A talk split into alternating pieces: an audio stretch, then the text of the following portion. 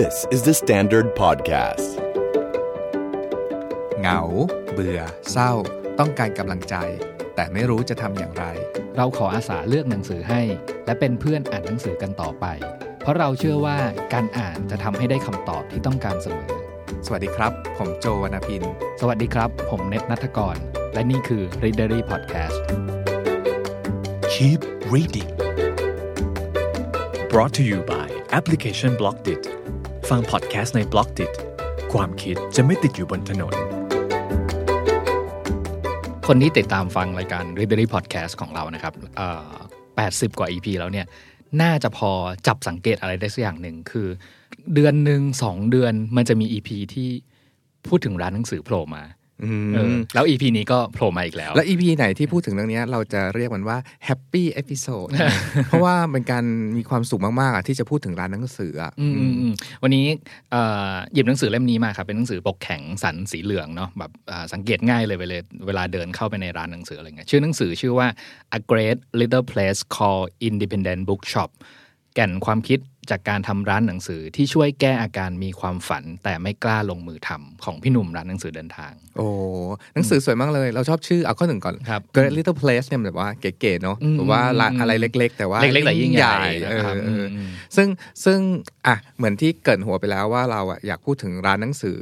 แต่ว่าวันนี้อยากจะขีดเส้นใต้ที่เป็นร้านหนังสืออิสระในประเทศไทยด้วยใช่ที่เราชอบไปกันมาใช่เราชอบร้านไหนกันอะไรเงี้ยอืมพี่เน็ตมีร้านในดวงใจบ้างจริงๆถามจริงคือเอ่อถ้าให้นึกตอนเนี้ยก็คือร้านหนังสือเดินทางให้ก่อนสามร้านนะอันดับแรกเนอะร้านหนังสือเดินทางก่อนละกันเพราะวันนี้เราจะคุยถึงเรื่องร้านหนังสือเดินทางใช่เป็นหลักเลยอ่าร้านที่สองเอาเป็นร้านที่ผมแบบอ่าประทับใจทั้งร้านแล้วก็อ่าพี่เจ้าของร้านละกันก็คือแบบร้าน Book Republic ที่เชียงใหม่ๆร้านพี่อ้อย ร้านพี่อ้อยครับ แล้วก็อีกร้านหนึ่งอ่าผมคิดว่าก็ยังเป็นร้านกองดิดของพี่แปดอืมอืมเอออืมเพราะว่าสวยต้นไม้เพราะว่าสวยอ่าเอาเอาพูดพูดตรงๆก็ได้ว่าตอนที่เรา เริ่มเข้าสู่วงการร้านหนังสือเนี่ย เรารู้จักพี่แป๊ดเป็นคนแรกอืมเนาะแล้วก็แล้วก็รู้จักตั้งแต่ตอนที่พี่แป๊ดทำร้านกองดิดอยู่ที่คอกวัวอืมใช่ป่ะก่อนที่จะย้ายไปอยู่ที่ The Jam Factory อืมอะไรเงี้ยครับอืมอืมอืมถามเราบ้างดิอ่าถามพี่โจเองล่ะ เราชอบสามร้านถ้าให้เลือกสามร้าน จริงๆ ชอบทุกร้านก็มาออกออกตัวก่อนเดี๋ยวแบบเอ่อพี่ๆน้องๆวงการร้านหนังสือจะแบบนะเดี๋ยววันนี้เราจะพูดถึงหลายๆร้านแหละอืมแต่ร้านที่เราชอบสามร้านอันแน่ๆหนึ่งคือร้านหนังสือเดินทางของพี่หนุ่มอืมแล้วแบบ ตอนนั้นน่ะ เราเป็นเหมือนแบบเป็นนักท่องเที่ยว ชอบไปร้านหนังสือร้านหนังสือเดินทางตอนสมัยอยู่ถนนพระสุเมรุโอ้ใช่เนอะใช่แต่ชอบทั้งสองร้านนะอืมเออมันมีความเหมือนและความต่างบางอย่างอะหนึ่งร้านหนังสือเดินทางสองร้านที่ชอบมากๆก็คือ Book Smith ที่เชียงใหม่อือืมมร้านพี่อาร์ตร้านพี่อาร์ตซึ่งตอนก็นี่ก็เปลี่ยนสอง location เท่าที่เรารู้นะ ใช่เออใช่จริงๆก็มีหลายสาขา ก็คืแต่แต่เดิมอยู่ริมถนนนิมมานเหมินท์ใช่เลย ตอนนี้ใช่ย้ายเข้าไปอยู่ในโครงการ One นิมมานใช่ใช่น่ารักทั้งคู่เลยอะอืมอืมเอ่อชอบคอลเลกชันที่ที่พี่อาร์ตเลือกเลือกหนังสือมาใส่ร้านอืมแล้วก็ชอบอารมณ์กับกุ๊บกิ๊บของกุ๊บกิ๊บที่เลือกมาขายใช่ในร้านหนังสือจริงๆพวก mood mood จำ mood ได้อืม mood ดีมาก แล้วก็ที่ผมจำได้แม่นเลย คือตอนที่เป็นร้านริมถนนนิมมานเหมินคือ มีนานาฬิกาที่เนทชอบใปะสิ่งนี้เออแล้วเป็นนาฬิกาที่อ่าเรือนหนึ่งมาจาก84 Charing Cross อืม Road นะครับอืมฉันแต่ฉันชอบอะไรรู้ว่าจะชอบ Monocle sale กระบะโต๊ะเซลของพี่อาร์ตอะคือคือโต๊ะโปรดเราอ่าเออร้านที่สามที่ชอบก็คือร้านพี่แปดนั่นแหละอืมอืมอืมโอ้ถ้ามีร้านที่สี่อีกร้านขออีกร้านเนี่ยอะก็คือร้านเหล้าเชียงใหม่อ่าจร้านริงๆเหล้าก็เป็นร้านที่ชอบตั้งแต่ใช่สมัยที่ร้านเล่าเนี่ยเขาเปลี่ยนหลาย location เนาะแต่อืม location หนึ่งที่ที่ประทับใจไม่ลืมคือ ที่อยู่ระหว่างนิมานเหมินกับมอชอะอืมอืมอืมคือคือที่ชอบร้านเล่าเพราะว่าในสมัยก่อนมาก ๆเลยเนี่ย มัน มีไม่กี่ร้านหรอกที่มีชากาแฟกินอยู่ในร้านหนังสือใช่อืมใช่ซึ่งร้านพี่หนุ่มคือก็มีคือพูดถึงร้านเล่ากับร้านเอ่อ The Book Smith เนี่ยผมจำได้เพราะว่ามันมีช่วงปีที่เอ่อย้ายไปอยู่ที่เชียงใหม่ แล้วก็แล้วก็เป็นสถานที่ไปบ่อยอืมๆเนาะเออแล้วก็อะพอนึกถึงร้านหนังสือเชียงใหม่ก็อดพูดไม่ได้ถึงร้านสุริวงศ์เหมือนกันโอ้โหก็เป็นที่ที่ไปประจำสุริวงศ์บุ๊กเซ็นเตอร์เนี่ยเป็นร้านที่หาหนังสือไม่ได้ที่ไหนไปที่นี่มักจะได้เสมอเลยอะอืมอืมอืมแล้วแล้วการจัด อะสองอย่างต้องชมสุริวงศ์บุ๊กเซ็นเตอร์หนึ่งคือการซอร์ซิ่งหนังสือดีมาก คือหนังสือเขาคือสถานที่เขาใหญ่เนาะแล้วแล้วแบบหนังสือนิยายแม่งแบบแผงครบครันมากอืมสามารถคุยมีหนังสือที่หาไม่ได้ที่ไหนเจอที่นี่เสมอแล้วก็ที่ชอบอีกอย่างหนึงคือฝั่งตรงข้ามของสุริวงศ์บุ๊กเซ็นเตอโอ้ร์โอ้มันก็จะเป็นแบบโซนหนังสือเก่าอะไรเงี้ยครับฉันอุตส่าห์ไม่พูดเพราะฉันเก็บไว้เป็นแผงของฉัน เอาไว้คุยคุยๆแบบแต่เออแต่แต่ไม่แน่ใจพูดตรงๆเนาะว่ายังยังอยู่หรือเปล่าเออออะไรเงี้ยถ้าเกิดแบบคนฟังที่เชียงใหม่แบบได้ฟังเราเนาะแบบส่งเสียงมาหน่อยว่าเออเฮ้ย โซนนั้นโซนนั้นเป็เป็นนยัยังงไงไงบ้าบ้างงแล้วอีกร้านก็คือดีเคที่เชียงใหม่อืมอืมอืมแต่ถ้าพูดอย่างเงี้ยพี่เนทมันมีสิ่งหนึ่งที่พี่หนุ่มพูดในในหนังสือเล่มนี้ที่บอกว่าอ่าเมืองไหนเนี่ยถ้ามีร้านหนังสือเยอะๆอะเมืองนั้นน่ะจะน่าสนสนใจอะไรประมาณอย่างเงี้ยเนอะแบบอืมเหมือนพี่หนุ่มพูดว่าแบบบางเมืองเราจะดูที่มิวเซียม บางเมืองเราจะไปตลาด แล้วเราจะรู้ถึงวิธีการกินของการใช้ชีวิตของคนที่นั่นอะไรเงี้ยอืมแต่ในหนังสือเล่ม Independent Bookshop เนี่ยพูดว่าถ้าแบบเมืองไหนมีมีร้านหนังสืออะมันจะสะท้อน ความคิดของการใช้ชีวิตของคนที่นั่นอืมแล้วเมืองไหนที่มีร้านหนังสือเยอะจะเป็นเมืองที่น่าอยู่ เอาพูดถึงหนังสือเล่มนี้ก่อนละกันนะคือหนังสือหนังสือเล่มเนี้ยอ่าจริง ๆ มีอยู่ 2 part ใหญ่ๆใช่ป่ะซึ่ง part แรกเนี่ยเท่าที่ผมนึกออกนะคืออามาจากที่พี่หนุ่มไปขึ้นเวที TED Talk ธรรมศาสตร์มาใช่ป่ะแล้วก็ประเด็นน่ะก็คือหลักๆก็คือสองคำถามเลยก็คือทำไมร้านหนังสืออิสระยังอยู่ได้ แล้วก็ การที่มันอยู่ได้เนี่ยมันบอกอะไรกับเรา ก็คือพี่หนุ่มเอาประสบการณ์ส่วนตัวที่ทำร้านหนังสือเดินทางเนี่ยมาเกือบ 20 ปีเนี่ยมาบอกเล่าให้ฟังว่าทำไมทำไมถึงตัดสินใจที่จะมาทำร้านหนังสืออมโดยเฉพาะการเป็นร้านหนังสืออิสระด้วยใช่ป่ะแล้วก็ที่อยู่ได้มาเกือบ 20 ปีเนี่ยมันมันบอกอะไรกับทั้งตัวพี่หนุ่มเองอาทั้งคนที่ชอบร้านหนังสือ หรือคนอื่นๆที่อยากรู้ว่าว่าหรืออยากจะทำร้านหนังสือเองบ้าง ถ้าสิ่งที่เราจะได้เรียนรู้จากพี่หนุ่มอะมันคืออะไรบ้างอืมอืมครับอืมส่วน part ที่สองเนี่ยอ่าน่าจะเป็นบทความที่เอามาขยายต่อเคยลงไปในนิตยสาร Writer นะครับก็ก็จะพูดถึงเนี่ยแหละแชร์ประสบการณ์การทำร้านหนังสือว่า คนทำควรจะมีคุณสมบัติอะไรบ้าง แล้วก็อะไรบ้างล่ะที่ทำให้ร้านหนังสือมันอยู่ได้จริงแล้วนอกจากสองประเด็นที่พี่เนทพูดอะในเล่มมีรูปสวยๆเต็มเลยๆอือืมันแบบ มีความสุขมากอะตอนที่เปิดหนังสือเล่มนี้แต่ละหน้าอะไรเงี้ยคืออย่างแรกก่อนพี่โจในฐานะคนทำร้านหนังสือเหมือนกันเนาะเออคือบอกเลยว่าทั้งอ่านทั้งเสพ ทั้งพลิกดูรูปแล้วก็จับหนังสือปกแข็งคือทุกอย่างที่ที่ได้เซนส์จากการการสัมผัสกับหนังสือเล่มเนี้ย มันมันมันเหมือนแบบได้รดน้ำเราอีกแล้วอะรดน้ำหมายถึงว่าแบบช่วยพรวนดินช่วยทำให้รู้สึกว่าแบบเออ มันมีความสุขในการทำร้านหนังสืออยู่ในเนี้ย เยอะเลย อืมอืมมันมันอย่างนี้ต้องต้องสารภาพว่าในช่วงปีที่ผ่านมาไม่ว่าจะเรื่องโควิด หรือเรื่องเรื่องเรื่องชีวิตแนวใหม่เนี่ย เราเราโอกาสเราไปร้านหนังสือเราน้อยลงจริง ๆอะอืมแต่ว่าตลอดแบบตั้งแต่เรารู้จักพี่เนทหรือว่าก่อนจะรู้จักกันเนี่ย เราสองคนเป็นคนที่วิ่งเข้าวิ่งออกร้านหนังสือเป็นประจำ มากมากมากมากมากมากอยู่แล้วอะไรเงี้ย ดังนั้นแบบถ้าให้แบบรีวิวร้านหนังสือนะฉันรีวิวได้แม้กระทั่งแบบห้องน้ำร้าน นั้นเจ๋งห้องนี้แบบวางคอลเลกชันหนังสือดีอย่างไรอะไรอย่างเงี้ยอืมคือแต่พอมาหยิบหนังสือเล่มเนี้ยเอ่อเป็น independent bookshop เนี่ยมัน feel เก่าๆอะ feel ความรู้สึกของการไปไปเสพหรือไปใช้ชีวิตซุกอยู่ตามตู้หนังสือของเรา มันกลับมาหมดเลยอืมคือหนังสือเล่มเนี้ยเนื้อหาข้างในเนาะ ก็คือจะเป็นหนังสือสองภาษา แล้วก็แทรกด้วยรูปภาพของร้านหนังสือเดินทาง มีรูปพี่หนุ่มด้วยข้างในเยอะแยะเต็มไปหมดเลย แล้วก็อ่าอย่างแรกคือรูปสวยเนาะอืมแล้วก็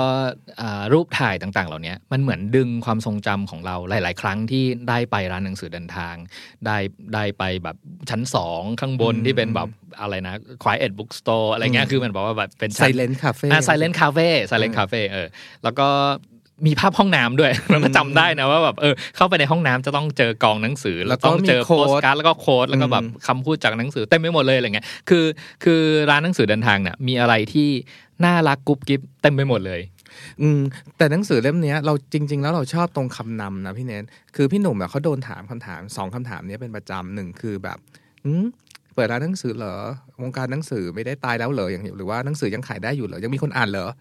สองคือเอ่อคนมาร้านหนังสือมักจะถามคำถามนี้ คือช่วงเนี้ยไม่ค่อยมีไฟเลย หมดความหมดพลังฝันแล้วแบบว่าอ่านเล่มไหนดีอืมซึ่งน่าแปลก เพราะว่าเราอะอยู่ในวงการร้านหนังสือแล้วเราก็คุยกับเพื่อนๆร้านหนังสืออยู่เป็นประจำอะสองคำถามเนี้ยเป็นสองคำถามที่โดนกันทุกร้านเลยอืมอืมเหมือนเหมือนแบบ คนเข้าร้านหนังสือมักจะเหมือนหาอะไรอ่านดีอะข้อหนึ่งก่อนแบบเออเล่มเล่มไหนแบบช่วงนี้กำลังแบบหมดแรง ดังนั้นจริง ๆ เรานึกถึงตัวเราเองอะในวันที่เราหมด หมดไฟ หมดแรง หมดฝัน หมดไอเดีย ว่าจะทำยังไงส่วนใหญ่พวกเราคนอย่างพวกเราที่ชอบหนังสือเราก็มุ่งพุ่งไปร้านหนังสือก่อนอะอืม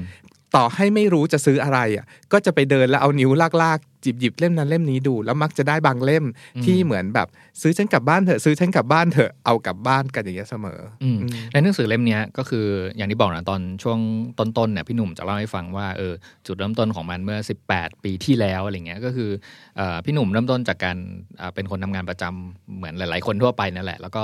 อยู่ดีก็เกิดมีคำถามอะในตอนที่มีอุบัติเหตุของเพื่อนเพื่อนเออแล้วก็แล้วก็ถามกับตัวเองว่าแบบเฮ้ยเราจะใช้ชีวิตที่เหลือ ให้มีความหมายยังไงวะอืมแล้วแล้วคำตอบของพี่หนุ่มก็คือมาจากหนังสือเล่มหนึ่งแหละที่บอกว่า เราต้องใช้ชีวิตเสมือนกับว่าเรากำลังสร้างตำนานส่วนตัวของตัวเองอืมอืมเพราะฉะนั้นการได้อ่านหนังสือที่พูดถึงเรื่องราวการเปิดร้านหนังสือของพี่หนุ่มหรือของคนคนหนึ่งอะไรเงี้ยแล้วเขามีความคิดอะไรบ้าง เขาคิดอ่า มุมไหนกับการเลือกหนังสือเข้าร้าน การทำร้านหนังสือในสิ่งที่ตัวเองรักให้เป็นธุรกิจ หรือแม้กระทั่งทำยังไงให้สร้างชุมชนหรือกลุ่มคนอ่านที่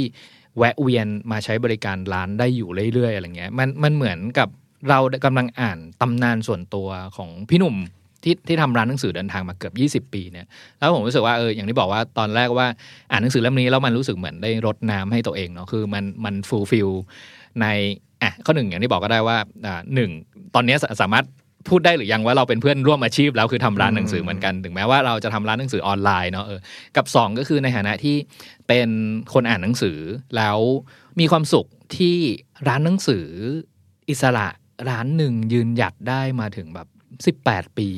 ขนาดเนี้ยครับ ย้อนกลับไปประเด็นที่ที่พี่หนุ่มพูดว่าแบบการใช้ชีวิตแบบเป็นตำนานของตัวเองอะเนาะคือตอนนั้นข้อหนึ่งพี่เนี่ยพี่หนุ่มใส่คำว่าเป็นของตัวเองด้วยอืมไม่ได้หมายความว่าคนอื่นจะต้องแบบว่ามาชื่นชมตำนานในฉันแต่เวลาพูดว่าการใช้ชีวิตเพื่อให้เป็นตำนานของตัวเองด้วยการเปิดร้านหนังสือเนี่ยในหนังสือเล่มเล่มเนี้ยเล่มเล็กๆเนี่ยก็พูดถึงร้านหนังสือที่นิวซีแลนด์ที่พี่หนุ่มไปสัมภาษณ์มา 3 ร้านก็คือเอ่อ Cook the Book เอ่อ The Women Book Shop แล้วก็ Time Out สามร้านเนี้ย เอ่อเจ้าของร้านก็ตอบคำถามอะไรบางอย่างออกมา ซึ่งซึ่งทำให้เราประทับใจมากๆอะบาพอยของเราคือ อยากให้ทุกคนลอง search Google แล้วลองหาคำว่า Indie Indie Book Shop Indie Book Store ดูเนาะแล้วเราไปเห็นแบบเจ้าของร้านที่เขาให้สัมภาษณ์สิ่งเนี้ยพี่เนทอืมเรารู้สึกว่าคำตอบหลาย ๆ คนน่ะ มันต้องไม่เหมือนกันอยู่แล้ว แต่เราว่ามีสิ่งหนึ่งเหมือนกันคือ มันมี sense อะไรบางอย่างในแววตาที่เขารู้สึกว่าเขากำลังทำสิ่งที่ถูกต้องกับชีวิตเขาอยู่อะ มันเหมือนแบบความรักหรือ passion แหละพูดกันตรงๆมันคือแบบใครที่กำลังหมด passion นะลอง search คำว่า indie bookshop แล้วดูตามร้านนู่นนี่หรือว่าอ่านหนังสือเล่มพี่หนุ่มเล่มเนี้ยแล้วดูคำสัมภาษณ์จะเห็นเลยว่าอ๋อเฮ้ยมันมีวิธีที่เราจะใช้ชีวิตไม่ต้องเหมือนคนอื่นก็ได้วะอืมอืมอือืมมผมชอบอันหนึ่งตอนที่พี่หนุ่มเล่าว่าอ่าการทำร้านหนังสือเนี่ยมันคือการทำสิ่งที่รักให้เป็นอาชีพอืมใช่ปะแล้วสิ่งหนึ่งที่ที่คนที่ตัดสินใจมาเดินเส้นทางนี้เนี่ยจะต้องโดนแน่นอนคือเพื่อนที่เรียนจบมาด้วยกัน เนี่ยอ่าเราจะเห็นการเติบโตทางสายอาชีพของเขาที่อาจจะก้าวกระโดดกว่าเราที่อืมตัดสินใจทำร้านหนังสือใช่ปะอ่าพี่หนุ่มก็อธิบายอยู่ในเล่มแหละว่า ธุรกิจหนังสือเนี่ยเป็นธุรกิจที่ที่ไม่ได้มีกำไรเยอะใช่ปะอืมพี่หนุ่มพูดตรงๆในนั้นเลยว่าหนังสือรับมาได้ 25%นะอืมเพราะฉะนั้นการทำร้านหนังสือก็คือทำยังไงให้เงิน 25%ที่ได้จากส่วนแบ่งหนังสือนั้นน่ะสามารถประครับประคองร้านให้ได้ และเลี้ยงชีพตัวเอง ให้ได้ด้วย แต่ประเด็นนี้นะพี่เนทในหนังสือที่เราไม่ลืมเลยอะที่พี่หนุ่มไปสัมภาษณ์คุณป้าเจ้าของร้าน The Women Book Shop ที่นิวซีแลนด์แล้วป้าบอกว่าอ่า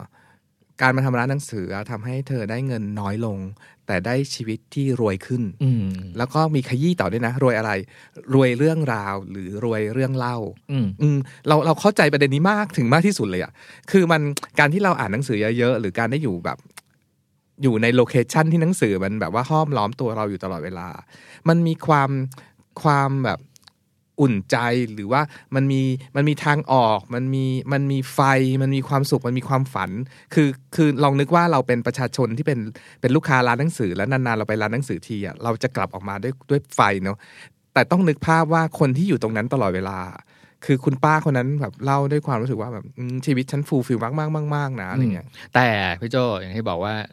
หนังสือเล่มเนี้ย เขียนได้มุมมองของคนทำร้านหนังสือเนาะที่ผมแบบแตกขึ้นมาอย่างดังเนี่ยเพราะว่าแบบเฮ้ยเราเข้าใจว่าอ่าการทำร้านหนังสือเนี่ยมันไม่ได้มีเรื่องที่โรแมนติกอย่างเดียว มันมีเรื่องอาการเงิน มีเรื่องการทำบัญชี มีเรื่องการทำสต็อก มีเรื่องของวินัยที่จำเป็นทั้งหมดในการทำร้านหนังสือให้เป็นธุรกิจใช่ปะซึ่งซึ่งพี่หนุ่มก็พูดมาตรงๆในเนี้ยว่าตอนที่ตัดสินใจว่าจะทำสิ่งอ่า ที่ตัวเองรักให้กลายเป็นอาชีพเนี่ยพี่หนุ่มตั้งคำถามสั่งข้อว่า เป็นไปได้ไหมที่จะหนึ่งทำสิ่งที่รักให้เป็นอาชีพสองดูแลตัวเองให้ได้ในแง่เศรษฐกิจ แล้วก็ข้อสามซึ่งผมรู้สึกว่าสำคัญเหมือนกันนะคือทำให้คนรอบตัวของเราเนี่ยเจ้าของร้านหนังสือเนี่ยมีความสุขไปด้วยกัน ใช่ป่ะคำถามดีเนาะอืมพี่หนุ่มตั้งคำถามดีดีๆอะอืมโดยเฉพาะข้อสามเนาะ ใช่ใช่เพราะว่าเพราะว่าจริง ๆ แล้วพี่หนุ่มเขียนอธิบายไว้แทบจะทุกข้อเลยนะครับ ว่าว่าว่าทำไมสามข้อนี้ถึงสำคัญสำหรับคนที่ผมคิดว่ามันมันไม่ใช่แค่คนที่เลือกที่จะทำร้านหนังสือหรอก แต่คนที่เลือกที่จะเดินในสิ่งที่ตัวเองรักแล้วพยายามหา ทางให้มันกลายเป็นอาชีพเลี้ยงตัวให้ได้ใช่ปะคืออย่างข้อแรกอะไรเงี้ยทำสิ่งที่ตัวเองรักเป็นอาชีพได้ไหม ข้อเนี้ยมันก็คงแบบว่าถามตัวเองให้ชัดๆ เลยอะว่าแบบเฮ้ยความมุ่งมั่นตั้งใจของเราเป็นยังไงความพร้อมเป็นยังไง เงินทุนมีไหมโลเคชันมีไหมหรือว่าโอกาสที่สิ่งที่เรารักเนี่ยมันจะเป็นธุรกิจได้จริงๆอะมีโอกาสหรือเปล่าอืมใช่ป่ะอืมพอมาอันที่สองเนี่ยก็คือเนี่ยแหละหลังจากที่เห็นทุกอย่างแล้วว่าเฮ้ยมันมีโอกาสเป็นไปได้นะเว้ย แต่ตอนที่ทำจริง ๆ แล้วเนี่ยมันก็ต้องดูความเป็นไปได้ที่เกิดขึ้นจริงๆเพราะเพราะพี่หนุ่มเล่าให้ฟังอ่าว่าเพื่อนในวงการร้านหนังสือเนี่ยแหละที่ทำร้านหนังสือแล้วสักพักปี 2 ปีก็ปิดตัวลงไปอะไรเงี้ยมันมีปัญหาอะไรอยู่บ้างอะไรเงี้ยเออเพราะฉะนั้นเรื่องที่สองที่ที่พูดถึงเรื่องการดูแลตัวเอง ดูแลร้านในแง่เศรษฐกิจให้ได้ด้วยอะไรเงี้ยก็สำคัญมากๆอืมใช่ป่ะแล้วรวมไปถึงข้อสามที่ผมชอบตรงเนี้ยเพราะว่าเฮ้ยมนุษย์เราไม่ได้เป็นแบบ เกาะที่โดดเดี่ยวเนาะเรายังมีอ่าครอบครัว มีคนรัก มีพ่อแม่มีคนอื่น ๆ ที่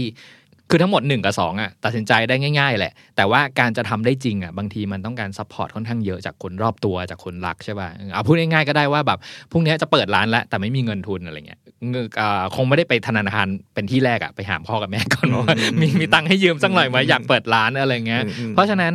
เอ่อเรื่องที่ 3 ที่พี่หนุ่มบอกไว้ค่อนข้างสำคัญก็คือเราเรา need support จากคนใกล้ตัวของเราค่อนข้างเยอะทั้ง ทุก ๆ ด้านเลย ทั้งในแง่การเงินด้านแบบที่สำคัญที่สุดก็คือทางด้านจิตใจเนาะอือืมมที่แบบไม่คอยถามไปอยู่ตลอดเวลาว่าแบบทำหนังร้านหนังสือจะได้เงินเหรออะไรเงี้ยเออเออมเออไปทำอย่างอื่นดีไหมเรียนเรียนทางด้านมันไม่มีใครเรียนการเปิดร้านหนังสือมันโดยตรงหรอกบนโลกใบเนี้ยเออเออใช่ป่ะไปทำอย่างที่เรียนมาดีไหมอะไรเงี้ยอืมคำถามคลาสสิกก็คือก็คือแต่เอาจริง ๆ นะ เอาจริงๆแบบจริง ๆ เลยนะ อันเรื่องเนี้ยไม่ใช่เป็นเรื่องการเปิดร้านหนังสืออย่างเดียวเนาะแต่มันคือการทำอะไรตาม passion หรือ calling ที่อยู่ในใจเราอืมเราเว้ยแล้ว แล้วถ้าเราได้ทำสิ่งนี้ออกไปอะในช่วงแรกอะจะมีคนบนโลกใบนี้ค้านเราเต็มเลย อืมโดยเฉพาะคนใกล้ตัวด้วยนะ ใช่ อืมแต่ว่าพอผ่านเราเราผ่านจุดจุดหนึ่งไปได้อะทุกคนที่เห็นเรามีความสุขขึ้นกับการได้ทำตามอะไรตาม calling อะหรือตาม passion ที่เรามีอยู่เนี่ย เขาจะเข้าใจเว้ย แล้วถ้าเราคีปสิ่งนี้ไว้ แล้วก็ด้วยอย่างที่พี่เนทว่า 3 ข้อเมื่อกี้เนี่ยซึ่งเดี๋ยวจะมีอีกหลายคำแนะนำที่พี่หนุ่มแนะนำในหนังสือว่าทำอย่างไรด้วยเนาะถึงจะให้อยู่รอดได้เนี่ย ถ้าเราทำสิ่งนี้ไปเรื่อยๆคนรอบข้างจะค่อยๆ เข้าใจเราขึ้นเรื่อยๆล่ะอบอกเลยพอยพอยคือที่พูดตรงเนี้ยจะให้กำลังใจหรือจะเชียร์คนที่รักหนังสือจนกระทั่งถึงอยากเปิดร้านหนังสือแหละว่า ไม่ต้องกลัวนะอันเนี้ยคือพาร์ทแรกของหนังสือเนาะที่ที่จะพูดถึงเรื่องอ ทำไมถึงตัดสินใจมาทำร้านหนังสือ แล้วก็อ่าความหมายคือคือผมชอบอีกประเด็นหนึ่งก็คือแบบพี่หนุ่มพูดถึงเรื่องความหมายค่อนข้างเยอะ เพราะว่ามันเป็นไปไม่ได้เลยที่เราจะทำทำสิ่งที่รักแล้วก็เป็นงานด้วยเนี่ย โดยที่ไม่เห็นความหมายอยู่ในนั้น ความหมายในแง่ไหนพี่เนทความหมายคือพี่โจหลาย ๆ ครั้งเราพูดถึงหนังสือที่ตามหาความหมายของชีวิตเนาะ man search for meaning อะไรเงี้ยคือหลาย ๆ คนมีชีวิตอยู่ได้อะด้วยการตามหาความหมายต่าง ๆ เหล่านี้ แล้วคนที่รู้สึก ไม่อยากมีชีวิตอยู่พูดง่ายๆก็ได้นะไม่อยากจะทำอะไรต่อไปแล้ว ก็คือคนที่ไม่รู้ว่าความหมายในชีวิตของตัวเองคืออะไรอะไรเงี้ยคืออยู่ไปเพื่ออะไรเออเพราะฉะนั้นแบบเอ่อความหมายของของคนคนหนึ่งอะที่อยากทำร้านหนังสืออะไรเงี้ยจริง ๆ มันเท่าที่ผมอ่านดูนะ มันก็เป็นเรื่องง่าย ๆ เลยเนาะความหมายก็คืออย่างแรกก็คือแบบชอบหนังสือ ชอบอ่านหนังสือออยากแนะนำหนังสือให้คนอื่น แล้วก็แล้วก็รู้สึกว่าอาชีพของการทำร้านหนังสือเนี่ยเป็นอาชีพที่ดีเป็นอาชีพที่ fulfill ตัวเองหมายถึงว่าแบบ ผมรู้สึกว่าบางบางบางทีมันมันมันดูเป็นความหมายที่แบบไม่ได้ยิ่งใหญ่อะไรอะเออ แต่ว่าสิ่งที่ที่พี่หนุ่ม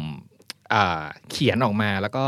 บรรยายว่าชีวิตอย่างนั้นอย่างนี้การทำร้านเจอผู้คนเจอบรรยากาศการอาหารดอกไม้มาวางไว้ในร้าน หรือการ หลับตาดูแล้วจินตนาการถึงร้านหนังสือที่เราอยากให้เป็นแล้วทำมันออกมาให้ได้อะไรเงี้ยคือสิ่งเล็ก ๆ น้อยๆอย่างเงี้ยผมรู้สึกว่าแค่นี้มันก็เป็นความหมายที่ยิ่งใหญ่เพียงพอแล้วสำหรับคนคนหนึ่งที่จะลุกขึ้นมาทำร้านหนังสือเราว่ามันคือสิ่งนี้นะพี่เนทมันคือว่าถ้าเราอ่านหนังสือเนี่ย หรือถ้าคุณเป็นคนรักการอ่านหนังสือเนี่ย คุณจะไม่มีวันเหงาหรือโดดเดี่ยวเลย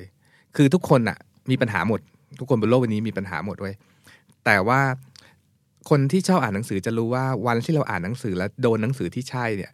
เราจะไม่รู้สึกโดดเดี่ยวเลย มันเหมือนมีใครบางคนโคตรเข้าใจเราเลยอะว่าฉันฉันเป็นอย่างนี้เหรอหรือว่าเฮ้ยมันมีทางมีความหวังว่าชีวิตมีทางออกว่ะ คุณไม่ต้องเป็นคนเปิดร้านหนังสือเนาะคุณแค่แบบว่าบอกเพื่อนหนังสือเล่มที่คุณชอบอะแล้วคุณยื่นให้เพื่อนว่าเฮ้ยแกอ่านเล่มนี้ดีแบบว่าโคตรดีเลยอะไรเงี้ย มันเป็นการแชร์หรือบอกต่อไอ้ความหวังก้อนเล็ก ๆ อันเนี้ยที่ทำให้ความหมายที่หนึ่งของเราอะไปทำให้อีกคนหนึ่งมีความหมาย ทีนี้สำหรับคนที่เปิดร้านหนังสือแล้วมันทำสิ่งนี้อยู่ตลอดเวลาไงเฮ้ยแบบคนที่เดินหน้าเหี่ยวๆเข้ามาในร้านแล้วแบบว่าไม่ใช่เหี่ยวๆแบบแก่นะแบบว่าหน้าแบบหมดกำลังใจเดินเข้าร้านมาแล้วแบบว่าออลองเล่มนี้ดูไหมอะไรเงี้ยแนะนำอ่านอะไรดีครับพี่อ่านเล่มนี้ดีเล่มนี้น่าเธอน่าจะชอบนะอะไรเงี้ย มันเหมือนการ pass it on หรือส่งต่อความหวังอะแล้วทีนี้ไอ้ไอ้ชีวิตแบบเนี้ยมันคือชีวิตที่มีความหมายในตัวของมันเองเลยไงว่า เออ เราควรจะมีชีวิตแบบนี้กันวะ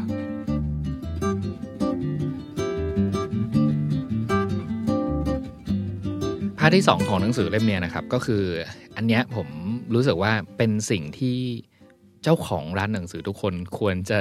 มีหนังสือเล่มนี้อยู่ใกล้ๆตัวใช่นะเพราะว่าเหมือนพี่หนุ่มอยู่ดีก็ให้แบบว่าแบบเทคนิค แล้วก็แบบว่าวิธีคิดอาสองหมวดเลยกัน คืออย่างแรกเนี่ยพี่หนุ่มพูดถึงคุณสมบัติ แบบไหนบ้างของคนที่จะเปิดร้านหนังสือได้ หรือร้านหนังสืออิสระขีดเส้นใต้หน่อยเออโดยเฉพาะโดยเฉพาะร้านหนังสืออิสระเนอะอืมเออแล้วก็อันที่สองก็คือ ถ้าทำแล้วเนี่ยทำร้านหนังสืออิสระเนี่ยยังไงให้มันรอดได้อะไรเงี้ยเออแล้วพี่หนุ่มเอ่อแจงออกมาเป็นข้อๆ แล้วก็เข้าใจง่ายอะเหมือนแบบว่าเออจดไว้หรือว่าแบบปริ้นไว้บอกว่าแบบเอ่อหน้าโต๊ะทำงานอะไรก็ได้ว่าแบบนี่คือสิ่งที่เป็น เอมัสบอกว่าต้องทำของแบบคนทำร้านหนังสือทุกคนเนาะแล้วพี่หนุ่มแบบ living proof แล้วนะเขาเขาร้านหนังสือเดินทางเนี้ยคือ คือสิบแปดปีเนาะอืมคือคือมันโอ้โหระยะเวลา18ปีมันสำหรับการเปิดร้านหนังสือที่เอ่อฝ่ามรสุมแบบว่าทุกคนบอกว่าเอ่อเขาเรียกอะไรอะขาลงแล้วนะวงการหนังสือมาเป็นเวลาระยะเวลานานขนาดเนี้ย มันต้องมีอะไรอยู่บ้างแหละหมายถึงว่าพี่หนุ่มไม่ได้ คงสกัดแบบว่าบางอย่างออกมาแล้วอะคือที่เราพูดกันอยู่เนี่ย เราพูดกำลังพูดถึงร้านหนังสืออิสระเนาะโดยเฉพาะร้านหนังสืออิสระที่ที่เดินเข้าไปยังไงก็เจอเจ้าของร้านอืมใช่ป่ะเรากำลังพูดถึงร้านหนังสือเล็ก ๆ ที่อ่าตัวเจ้าของร้านเองเนี่ยคือก็เป็นพนักงานดูแลทำงานอยู่ในร้านหนังสือของตัวเองด้วยอืมใช่ป่ะเพราะฉะนั้นสิ่งที่สำคัญอ่าร้านหนังสือสี่ห้าร้านที่เราพูดถึงตอนต้นเนี่ยคือลักษณะร่วมเหมือนกันอย่างหนึ่งก็คือ ร้านหนังสือกับเจ้าของร้านน่ะเป็นสิ่งเดียวกันอืมจะเวลาเรานึกถึงร้านหนังสือ เราจะนึกถึงพี่เจ้าของร้านอืมแบบว่าเป็นสิ่งเดียวกันเลยอืมแบบว่านึกถึงร้านหนังสือกล้องดิกนะพี่แป๊ดขึ้นมาอะไรเงี้ยอืมนึกถึงแบบร้านบุ๊กรีพับบิกก็จะเป็นแบบหน้าพี่อ้อยอะไรเงี้ยครับเพราะฉะนั้นเราจะได้เห็นความเป็นตัวของเจ้าของค่อนข้างเยอะในในร้านหนังสือของเขาใช่ป่ะเออชวนกันพูดถึงอ่าคุณสมบัติของคนที่จะทำร้านหนังสืออิสระก่อนละกันว่ามีอะไรบ้างพี่หนุ่มสรุปมาให้เป็นห้าข้ออมอะข้อแรกพี่โจ คนทำร้านหนังสืออิสระเนี่ยต้องมีแรงขับ ภาษาอังกฤษในเล่มเนี้ยบอกว่า we must be driven ก็คือต้องมีแบบแรงผลักเนาะแรง แล้วจำเป็นที่ต้องมีแรงผลักแบบเยอะๆด้วย ไม่ใช่แค่แบบว่าแบบเออวันนี้อยากทำพรุ่งนี้ไม่อยากทำแล้วอะไรเงี้ยเพราะว่างานหนังสือ อิสระเนี่ย มันเป็นงานเจ็ดวันใช่ป่ะแล้วขอให้ทุกคนนึกถึงวันนับสต็อก เออเนาะแล้วก็วันหยุดไม่ค่อยมีใช่ป่ะแล้วถ้าจะมีวันหยุดก็อาจจะโดนลูกค้าร้านด่าได้ว่า เอ้าใช่ทำไมมาแล้วร้านปิดอะไรเงี้ยใช่เออใช่เพราะฉะนั้นให้นึกไปเลยว่ามันจะต้องเป็นงานที่หนักเหนื่อย เปิดตลอดเวลาวันหยุดน้อย ถ้าเกิดตัวเองป่วยไม่สบาย บางทีก็ต้องเข้าร้านใช่ป่ะมันเลี่ยงไม่ได้อะไรเงี้ยครับอืมแต่แต่ว่าว่าต้องเข้าร้านด้วยอารมณ์ดีด้วยนะเออมแต่ว่าจริง ๆแล้ว แรงขับ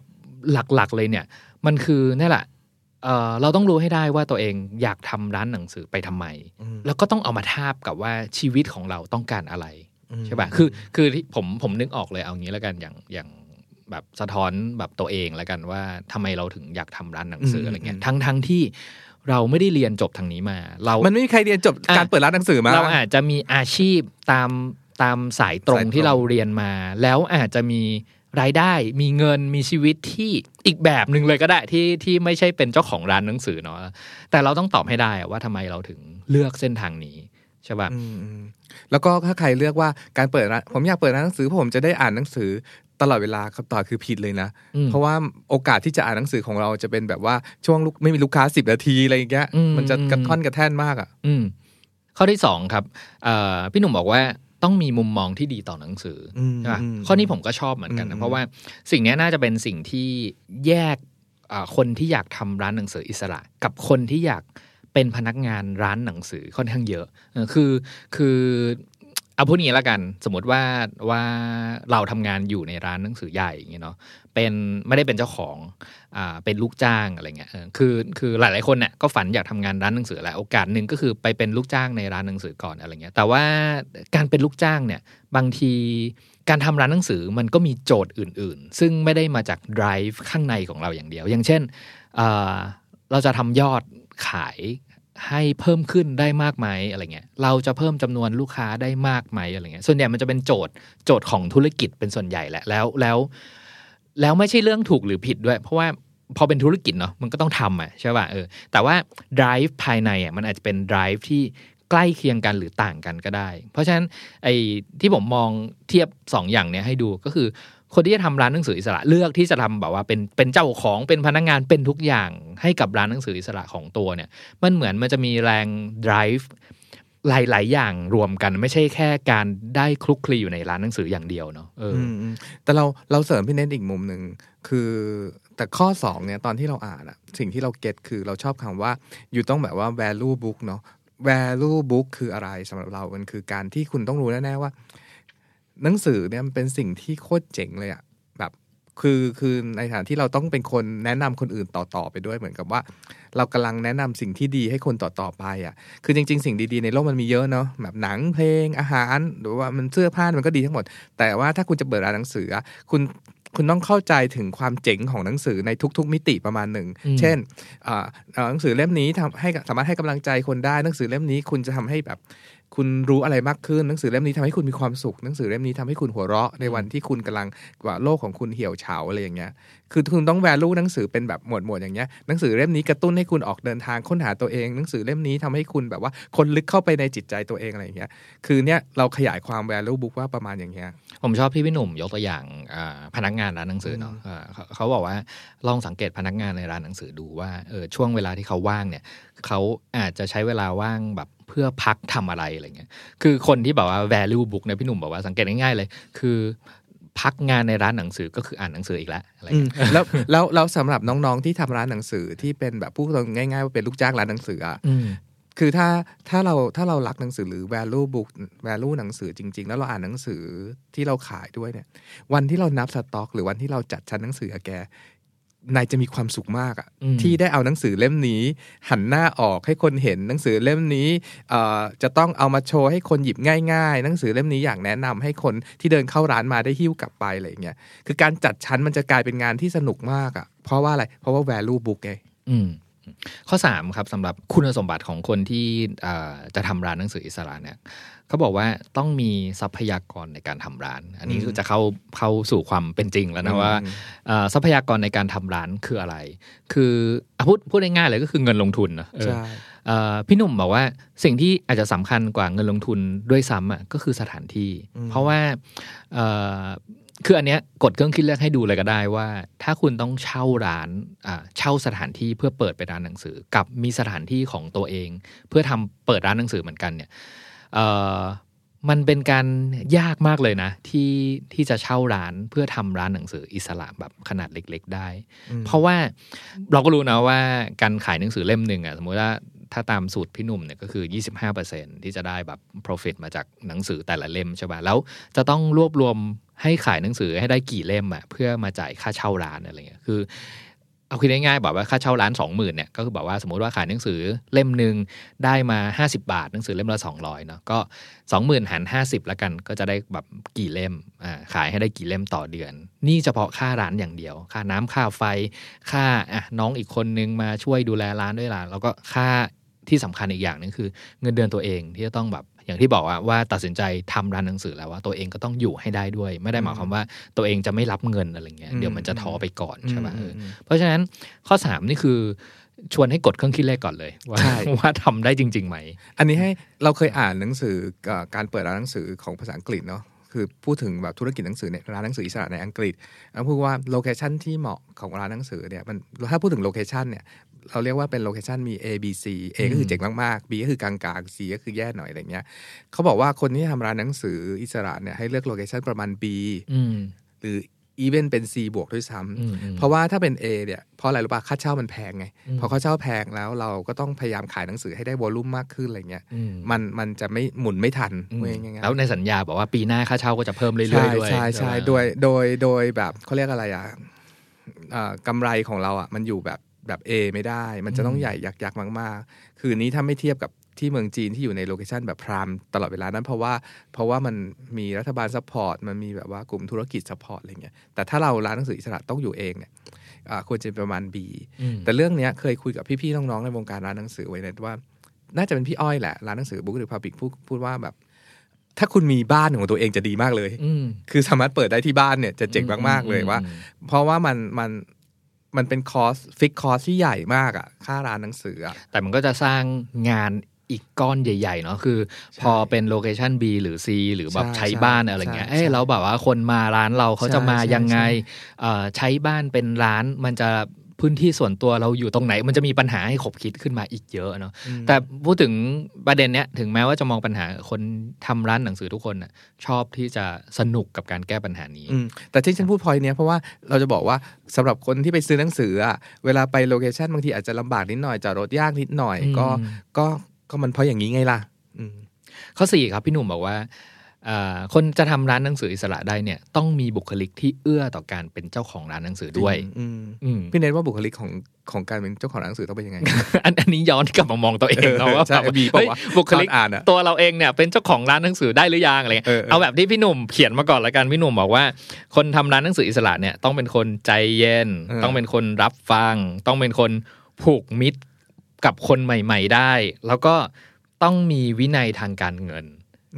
เออ ผมอาจจะมีสักสองข้อในสี่ข้อนี้ฉันไม่บอกแล้วฉันมีไหมเออมันมันเออน่ะ ถ้ามีครบก็เจ๋งอะมีมีผมเชื่อว่าตัวผมก็มีครับเออเออก็ก็สังเกตก็ได้ครับ เวลาไปอ่าร้านหนังสืออิสระเนาะลองลองลองไปดูแล้ววันที่ไปเจอเจ้าของร้านเนี่ย คือเราจะเห็นสี่บุคลิกเนี่ยอยู่ในตัวเขาเสมอ ผมผมผมคิดว่าเสมอนะคือสำหรับร้านที่ที่ทำมาเสมอแล้วยังไม่ปิดตัวไปก่อนเนี่ย แสดงว่าเขาต้องเอาสี่ข้อเนี้ยออกมาทำงานในร้านหนังสือเขาแน่นอน คือ คือพี่โจนึกนึกนึกออกนึกถึงสิว่าเอ่อร้านหนังสือเปิดใหม่เนาะแล้วก็แบบเปิดเข้าไปเจอเจ้าของร้านหน้าบึ้งอะมันก็สำคัญเหมือนกันเนาะ คือร้านหนังสือไม่สามารถเป็นร้านข้าวผัดปากหมาได้อะไม่ได้ไม่ได้ไม่ได้เนอะไม่ได้ไม่ได้ไม่ได้อะ อืม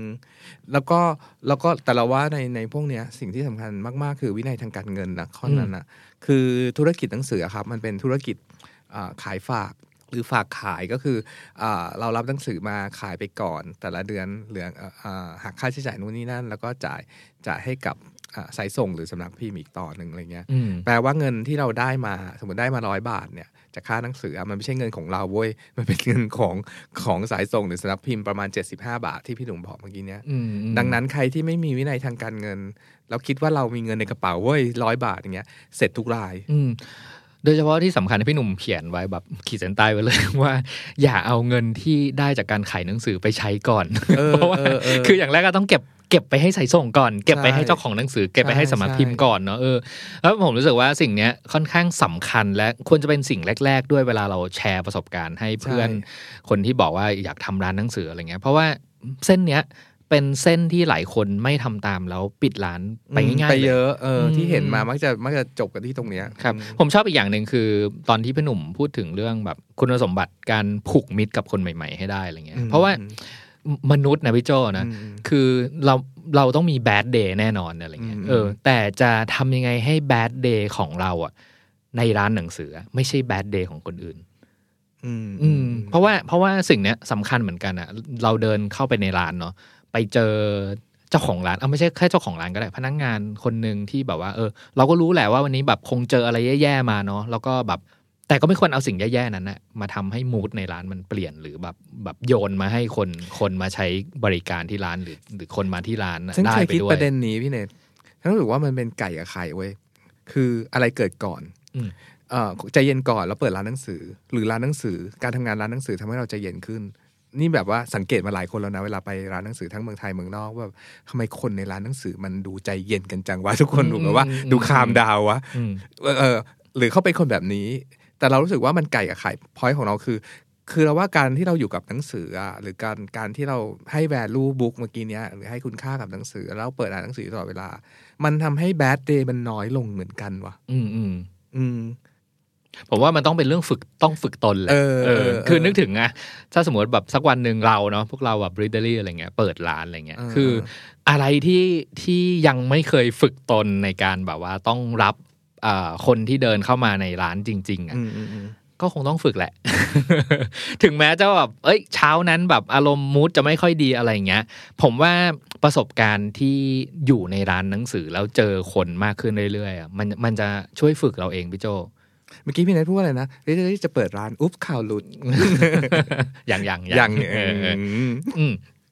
ข้อสุดท้ายครับ คุณสมบัติอ่าที่สำคัญสำหรับคนที่จะเปิดร้านหนังสืออิสระเนี่ยก็คือ การได้รับแรงใจจากคนใกล้ตัวอืมใช่ป่ะก็คืออย่างที่พูดไปเมื่อตะกี้แล้วเนาะว่าแบบเออ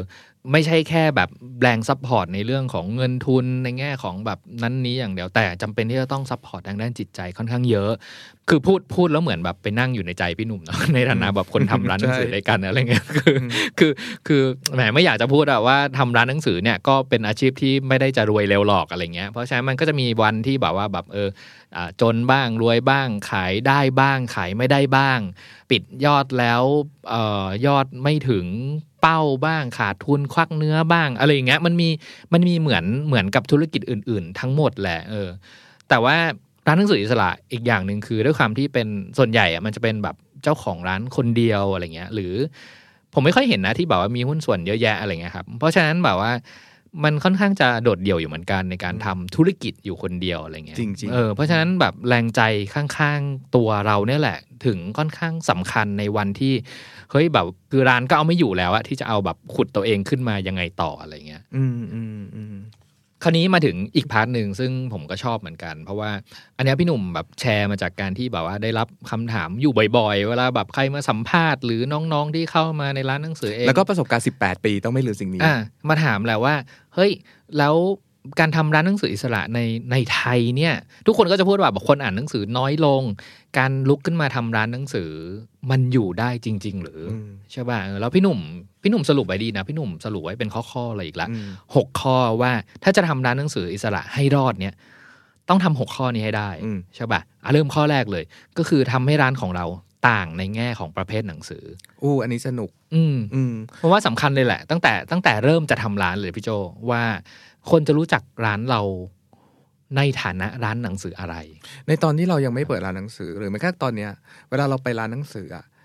ลึกๆ เราก็รู้ว่ามันต่างกันเนาะเหมือนตอนที่เราไปร้านเหล้าแรกๆอะร้านเหล้าเนี่ย เราก็ไม่รู้หรอกว่าเขาเขาแบบเป็น concept อะไรอะไรใดๆอะไรเงี้ย แต่สิ่งหนังสือที่เราหยิบติดมือกลับบ้านในช่วงแรกๆมันจะเป็นหนังสือเกี่ยวกับสังคมศาสตร์อืมอีเวนต์การเมือง เรารู้จักพูดง่ายๆว่าเรารู้จักหนังสือการเมืองก็ที่ร้านเล่านะสมัยก่อนอะไรเงี้ย ทั้งทั้งๆที่หนังสือเหล่านี้มีขายใน c ีเอ็ดในอินอะไรมีทุกร้านแหละอืมแต่ว่าทำไมฉันไปซื้อที่นี่ใช่เพราะว่าเพราะว่าเขาจัด concept นี้อะเป็นเป็นเหมือนแบบเป็นเป็น เป็นสิ่งที่เขาอยากนำเสนอขายของร้าน ผมว่าผมอยากยกตัวอย่างร้านนี้ที่นครสวรรค์ชื่อร้าน B 6 1อืม2ใช่ป่ะซึ่งเป็นร้านขายหนังสือเจ้าชายน้อยใช่ใช่ปะก็เออชัดๆไปเลย คือเราอยากไปร้านนี้มาก แล้วก็มีโอกาสครั้งหนึ่งแวะไปแต่แบบไปในวันที่ร้านปิดพอดีก็เลยใช่ไม่ได้ไม่ได้เข้าไปในร้านอะอืมคืออมคือเป็นตัวอย่างที่ดีอะที่ทำให้ให้รู้ว่าร้านหนังสือของเราอะเป็นร้านหนังสืออะไรอืมใช่ป่ะแล้วแล้วพอทำสิ่งนี้ให้ชัดอะ คนอ่านเดี๋ยวเขาจะรู้เองว่า ถ้าเกิดเขาจะซื้อหนังสือประเภทเนี้ยเขาจะรอเก็บที่จะมาซื้อที่ร้านเรา หรือเขาอยากได้มูดไหนอย่างฟาทอมอย่างเงี้ยมันก็อืมจะมีมูดแบบแบบแบบการเรียนรู้งานศึกษา แล้วก็แบบว่ามีความน่ารักอบอุ่นเหมือนเจ้าของร้านอะไรเงี้ยมันก็จริง ๆ แล้วเราไปร้านเนี่ยมันเหมือนที่พี่เน็ตพูดตอนต้นรายการว่ามันเป็น มันเป็นสิ่งเดียวกันระหว่างเจ้าของร้านกับร้านหนังสืออิสระเนอะอืมอืมมันเหมือนเราได้รู้ความคิดเขาเลยว่าเขาชอบหนังสืออย่างนี้ ใช่อืมก็คือดูจากชั้นหนังสือที่อยู่ในร้านเขานั่นแหละ มันคือแบบสิ่งที่เขาเลือกมาเขาคิวเรตสิ่งนี้มา มันก็คือแบบสะท้อนแบบความชอบของเขาอะไรเงี้ย มันก็เลยแบบว่าผมเองอะอยากให้มีร้านหนังสือเยอะขึ้นนะ แต่ว่าอยากให้เป็นแบบร้านนิยายสืบสวนสอบสวนใช่ร้านนิยายผี ร้าน LGBT อะไรเงี้ยมันมันมันมันมีอีกหลาย ๆ ร้านที่ที่จะเกิดขึ้นเป็นร้านหนังสืออิสระในเมืองไทยได้อืมอืมแต่ว่าสิ่งที่เราต้องการคือต้องการคนคนที่จะมาทำร้านเนี่ย แล้วแบบดึงเอาแบบความชอบของตัวเองอะออกมาอืมใช่ป่ะอันนี้พี่หนุ่มการันตีเลยนะว่า ถ้าคุณทำร้านได้ concept อย่างที่คุณชอบจริง ๆอะแล้ว passion เนี่ยมันออกมาจริง ๆอะ คุณไม่ตายแน่นอน คุณมีลูกค้าแน่นอน ข้อสองครับ พี่หนุ่มบอกว่าทำให้ร้านของเราต่างในแง่บรรยากาศอืมเออ คือนึกออกอีกแล้วอะคือเวลาแบบไปเอ่อร้าน Book Re:public บรรยากาศต่างยังไงกับร้านหนังสือเดินทางอะไรเงี้ยร้านหนังสือเดินทางเออสมัยก่อนเอ่อเล่าขำๆที่พี่หนุ่มตอนหนึ่งเล่าว่ามีมีลูกค้าเดินเข้าร้านมาแล้วถามว่าแบบเออถ้าถ้าไปประเทศนี้ทำพาสปอร์ตตรงไหนครับจะทำอะไรเงี้ย passport เออเพราะว่าชื่อภาษาอังกฤษมันชื่อแบบร้านพาสปอร์ตนะพาสปอร์ตใช่ Bookshop อืมอะไรเงี้ยครับเออก็แต่ว่าอย่างที่บอกว่าตอนแรก ๆ เราจำได้บรรยากาศของการไปร้านหนังสือเดินทางก็คือ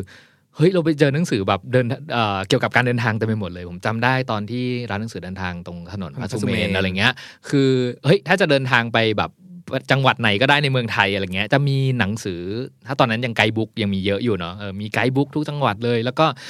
ที่ชอบอีกอย่างหนึ่งคือ พี่หนุ่มบอกว่าเออหลังจากเลือก concept ร้านว่าเป็นร้านหนังสือเดินทางอะไรเนี่ยมันไม่ใช่แค่ guidebook อย่างเดียวหรือหนังสือนำเที่ยวอย่างเดียว แต่มันคือหนังสือวรรณกรรม หนังสือชวนให้ขบคิดหนังสืออะไรที่ พาพวกเราออกเดินทางด้วย เออ พี่เนทพูดมานี้มีประเด็นว่ะสมัยเมื่อ 18 ปีก่อนหรือว่า 10 กว่าปีก่อนอะไรอย่างเงี้ยสมมติบ้านบ้านเราอยู่อ่อนนุชใช่ป่ะเราซื้อหนังสือที่ซีเอ็ดที่ซีคอนก็ใกล้บ้านอะไรอย่างเงี้ยอืมแต่เวลาเราจะไปเที่ยวอะ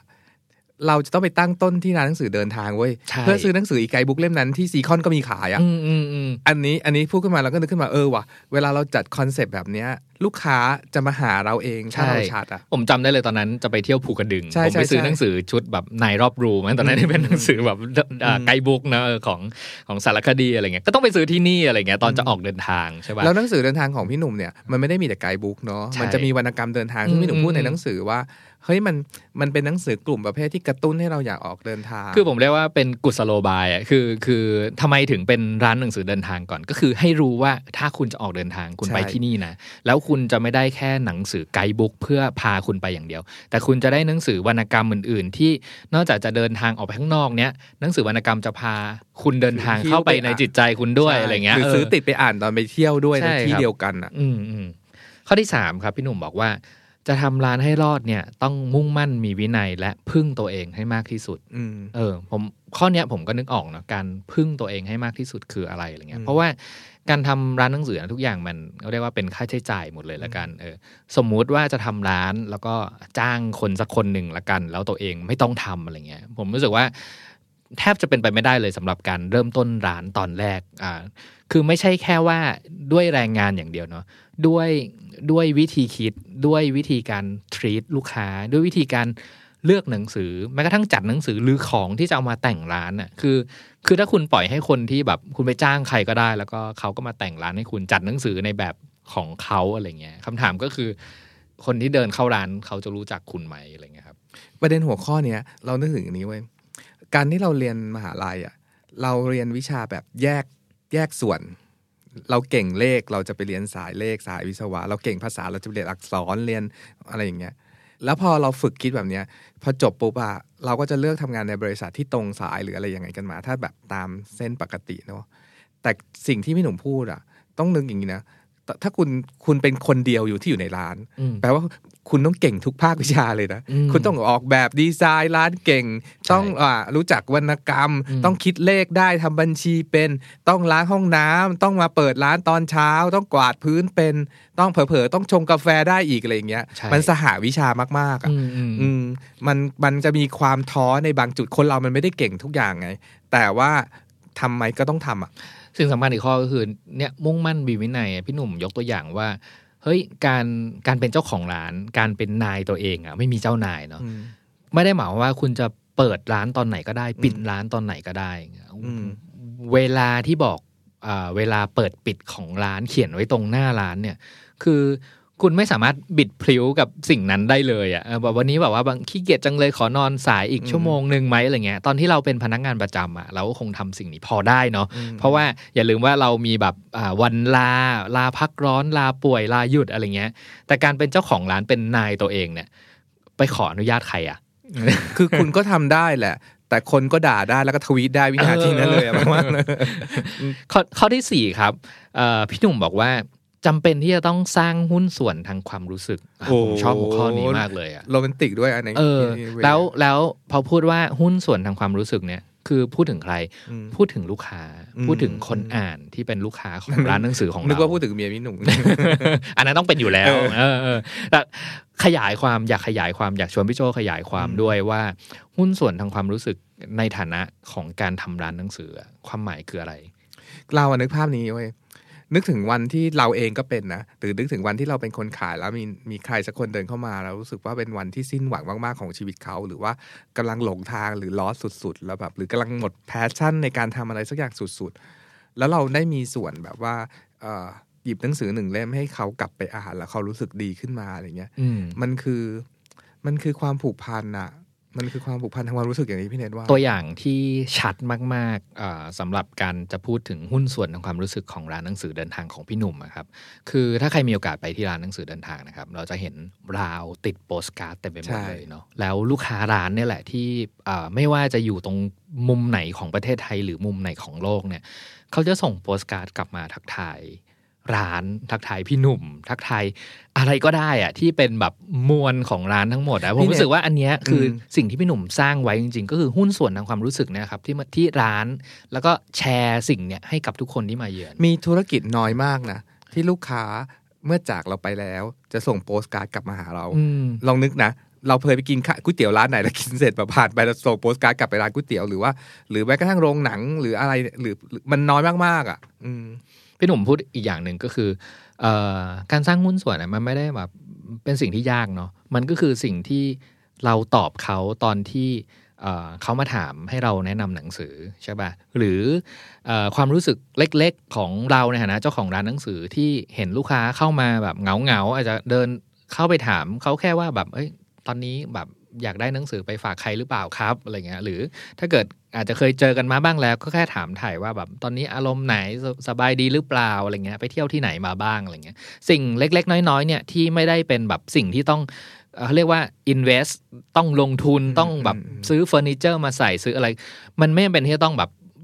ใหญ่โตขนาดนั้นนะแต่มันเป็นสิ่งเล็กๆ ที่เจ้าของร้านสามารถลงทุนให้กับความรู้สึกของผู้คนที่อยู่ในร้านโ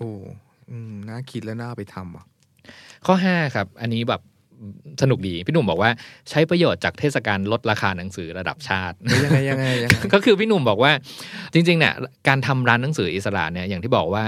กำไรมันถูกลิมิต โดยส่วนแบ่งที่ได้มาจากอ่าสำนักพิมพ์หรือสายส่งใช่ไหมครับพี่หนุ่มก็เลยบอกว่าเฮ้ยมันมีเทคนิคอีกอันหนึ่งนะที่อ่าคนทำร้านหนังสืออิสระทุกคนสามารถทำได้คือ ช่วงงานสัปดาห์หนังสือระดับชาติเนี่ยครับมันจะมีเรียกได้ว่าเป็นงานลดราคา มีหลายๆสำนักพิมพ์เอาหนังสือที่แบบเป็นแบ็คลิสต์หน่อยออกมาแบบลดราคา 50-80%อะไรเงี้ยพี่หนุ่มบอกว่าเฮ้ยมันไม่ผิดเลยนะที่เจ้าของร้านหนังสืออิสระเนี่ยจะไปซื้อหนังสือที่ลดราคา 50-80%เนี่ยกลับมาขายที่ร้าขายเต็มราคานเออเพราะว่าเพราะว่าอะไร เพราะว่า มันไม่ใช่ในเรื่องของแบบการได้กำไรอะไรอย่างเดียว แต่มันเป็นการทำให้หนังสือที่กำลังจะถูกโละออกจากกระบวนการจัดจำหน่ายเนี่ยกลับเข้ามามีชีวิตใหม่ในร้านหนังสือใช่ป่ะอืมเพราะอย่าลืมว่าพี่โจหนังสือเนี่ย เรายกตัวอย่างแล้วกันเนาะคือ หลังจากที่มันพิมพ์เสร็จแล้วเนี่ยหนังสือจะอยู่ในในระบบร้านหนังสืออยู่ประมาณ4ี่หปีใช่ป่ะพอหลัง4ี่หปีไปแล้วเนี่ยหนังสืออสายส่งสำนักพิมพ์เองก็อาจจะเอาไปขายเลยหลังในงานหนังสือ หรือจะขายเลยหลังให้สู่แบบ ตลาดมือสองไปอะไรเงี้ย มันก็จะเป็นตลาดอ่านหนังสือจะเริ่มหายากมากขึ้น แล้วก็ต้องรอแบบปีละครั้งสองครั้งที่จะต้องไปซื้อในงานลดราคาที่งานหนังสืออย่างเดียวเท่านั้นอะไรเงี้ย คือนักอ่านก็ไม่มีโอกาสที่จะเจอหนังสือเล่มนั้นได้อะไรเงี้ย พี่หนุ่มก็เลยบอกว่า มันไม่ใช่แค่เรื่องแบบการหากำไรจากหนังสืออย่างเดียว แต่มันอย่างที่บอกอะว่า มันคือการทำให้หนังสือที่จริง ๆอะยังมีหลายคนที่ต้องการจะเจอมันอยู่ แต่โอกาสที่เจอมันน้อยลงไปอะทำให้มันกลับมามีชีวิตใหม่ในร้านของเราให้ได้ ประเด็นนี้เรานึกถึงตอนที่เราอ่านแมวส้มอะอืมแล้วพูดถึงหนังสืออะถ้าไม่มีใครสนใจมันเลย แล้วอยู่บนชั้นมันก็คือกองกระดาษนั่นแหละอืมเอาจริงๆอะแต่ว่าในหนังสือพี่หนุ่มอะเขามีไปสัมภาษณ์ร้านหนังสือที่นิวซีแลนด์แล้วมีคุณป้าพูดว่าเขาเป็นเหมือนเกตคีเปอร์ของของหนังสือเนาะก็คืออันนี้คือร้านหนังสือ The Women Bookshop ก็คือเขาคิวเรตหนังสือที่เป็นนักเขียนผู้หญิงมา ก็คือ การคิวเรตเนี่ยมันคือสิ่งนี้แหละอืมมันคือการการคัดสรรแล้ว และ that's why เวลาเราไปร้านหนังสือที่ตรงกับเราอะ เราถึงเห็นหนังสือเล่มนั้น ใช่ ซึ่งปกติเราไปร้านใหญ่ ๆ เขาก็มีขายแต่เราไม่เห็น เพราะว่ามันคือการคิวเรตหรือการเป็นเกตคีเปอร์นี่แหละ หลาย ๆ ครั้งนะพี่โจผมเชื่อว่าหลาย ๆ คนเป็นแบบนี้เหมือนกัน คือ